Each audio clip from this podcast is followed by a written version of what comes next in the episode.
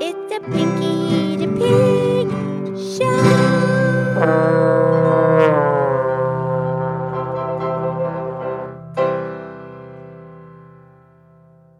Okay, it's me. It's Pinky the Pig. It's time for the Pinky the Pig podcast show. Thank you for listening. I'm here with my friend Mildred, the Moo Moo Moo Cow. Hi, Pinky. Oh, I can tell you're good. Yeah, I'm good, Mildred. I'm good. How are you? I'm good too. So, guess what I ate? I had to eat last night for the very, very first time. What? I had a soft pretzel. Oh, yeah. Yeah, those are good. It was all covered with his clunky salt and mustard. Oh, nice. Yeah, because, well, here's the thing there. Lady Lynette, she baked them in the oven. She eats the soft pretzels? Well, well, here's the thing I was trying to tell you. Oh, sorry. Anyway, they always go to the rodeo every year, but there's no rodeo this year. And they have the soft pretzels there. Yeah, sorry. No, no rodeo. And then it's okay because we just accept our present moment in time. And that's just how it is. And you can, you just gotta live with it. That's right, Pinky. We did that podcast, many podcasts, where you speak of uh, accepting your present moment in time. That's right, Mildred. We just did the podcast the last week and we talked about present moment in time and we did the serenity prayer. That's right. That's episode 142. Very, very powerful. Yes. And actually, Pinky, that was two weeks ago. Okay. But we invite our listeners to go back and listen to the previous podcasts. Yes, that would be great. Yeah, so Lady Lynette usually has a soft pretzel at the rodeo, but since there's no rodeo this year, she baked them at home. Oh, beautiful. So, Mildred, where did that pretzel start? Well, it's believed that it was first originated in the year 610. Mm, yeah, okay. That's AD, right? Not BC. Oh, very good, Pinky. Yeah, we did a whole podcast about BC and AD. In what episode was that, Mildred? Oh, that was episode 122. And we also quoted Plato. Yeah, not Plato. Plato. Right. Uh, we talked about BC and AD. Okay, So this was 610 AD. right. And it was in Italy. Okay. And it was believed that a monk created the first pretzel. Oh, yeah, monk. That's the gentleman that lives in the monastery and he serves God. He's very quiet and he, he doesn't have a lot of belongings. Oh, that's really well said. Yeah, nice. Okay, so the monk created the pretzel. He he rolled out the long dough in a strip, like in a long roll. Yeah, that's what Lady Lynette did last night. Then she twisted it around and, and folded it and put it together. Right, it, and it is believed that he folded um, the dough into a shape that resembled a child crossing its arms in prayer.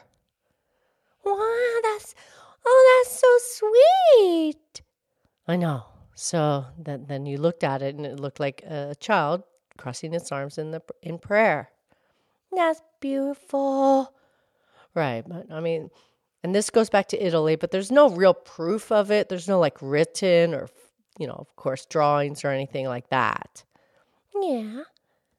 But then later, and check this out, in the year 1111, Oh, that'd be one, one, one, one. right, um, in Germany, this baker, Yeah. he made the pretzel also, and it was shown in his uh, crest. Uh, he had a guild Not two words. I don't know. Okay, well, the guild is like an organization of people that they gather together and they all do things that are related to one another. You know, they have the, the same goals. Yeah, so they're all bakers that hung out together and they made a guild. Right. And then they designed this kind of an image.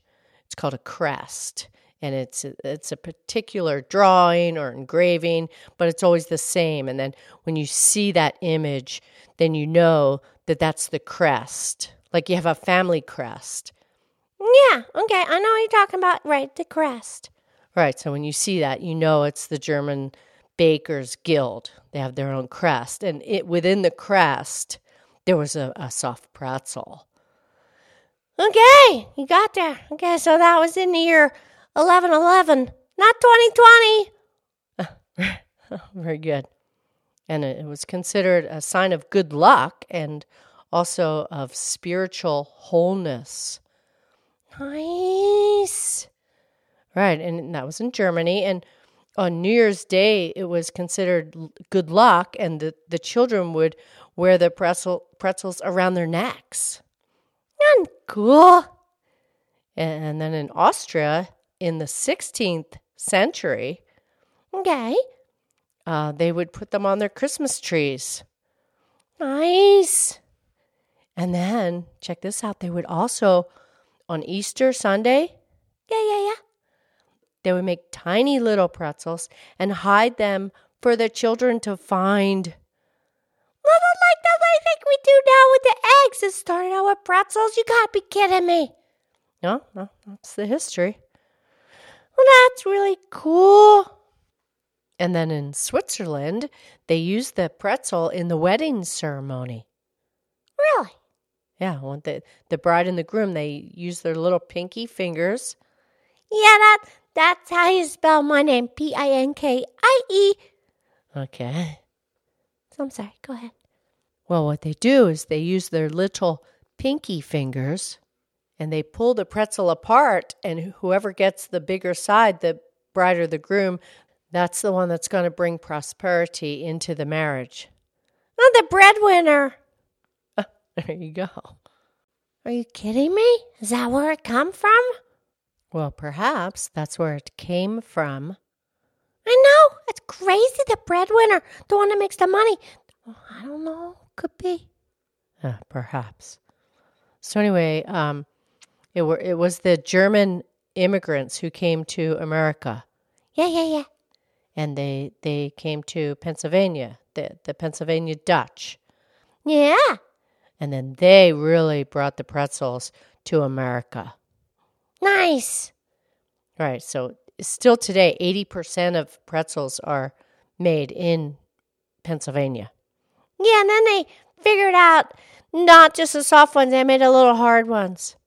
Right. And there's a theory that goes way back that some baker left the pretzels in the oven too long and that's they got crisp and that's how they discovered it. But other people say that it the bakers just figured out if they cook them longer and they get harder, then they'll last longer and they can ship them farther across the country. I don't know, but they're good. Right. And then, you know, some people they dip they dip like yogurt and Yeah, the yogurt covered pretzels. I don't think so. right. And then they do chocolate. Yeah, I'm not allowed to have chocolate. Right, but then they also cover them with like nuts and, and seeds. Oh yeah, yeah, I'm all over that. Yeah, the pretzels are great.